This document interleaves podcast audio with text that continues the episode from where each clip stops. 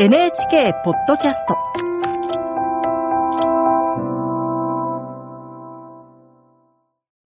案内役の友吉革新です。今日はなんと信長役、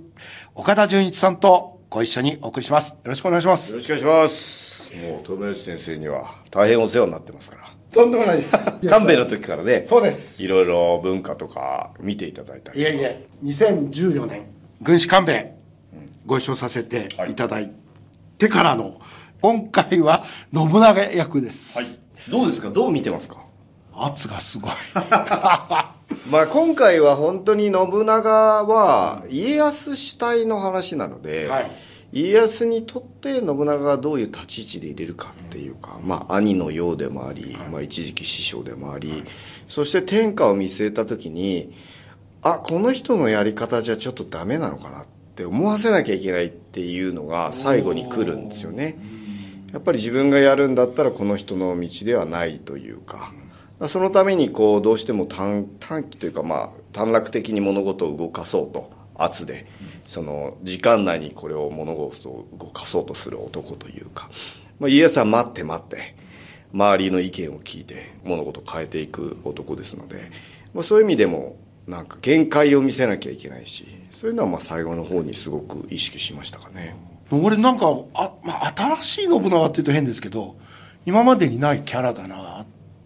ていうのが、今お聞きして、なんか、腑に落ちたって感じです。そうですね。なんかやっぱりその、信長像ってめちゃくちゃいろんなイメージがあるし、僕はもっとまともな人だと思ってるんですよ。信長に関しては。本当にあの、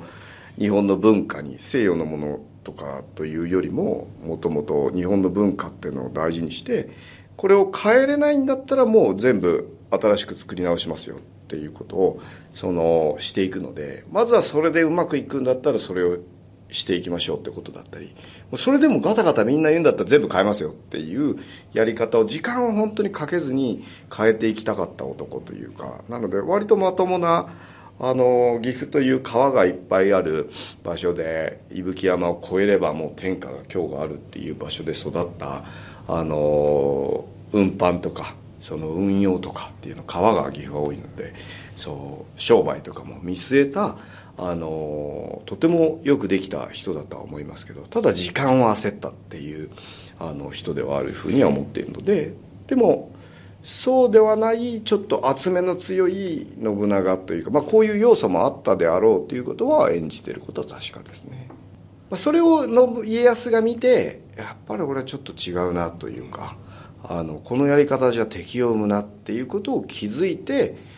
この後そのね信長も死にますけど大変な江戸時代っていうのを作るっていうのがやっぱり今回のドラマのメインなのでちょっとそのせいてる圧の強いっていうのはすごく強めにやってると思います。僕の密かなテーマはあのー松本君にボロボロになるシーンをあこうなっちゃったんだって思ってなかったっていうシーンを作れたらいいなと思っていてそれはなんか大河あるあるなんですけど長いスパンで撮ってるのでこう計算をしちゃうんですけどあでもこうなっちゃったな芝居がみたいな。もうボロボロに泣いちゃったみたいなそういうことが起こり得るんですよね大河って。それは僕は勘弁の時にやっぱり何度か本当に心の傷を負いながら芝居をしたみたいな経験が何シーンかあってそういう経験を松本君がしてくれることによってきっと家康っていうのが完成に向かっていくと信じているのでそういう意味ではなんか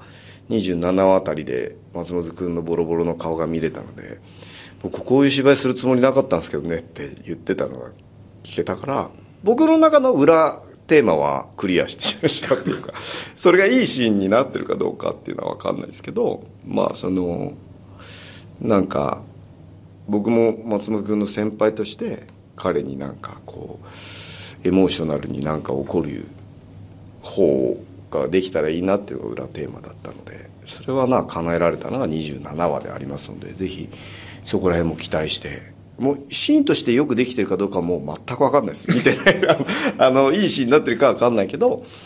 あの松本君を崩せたなとは思ってるので期待をしていただけたらいいなと。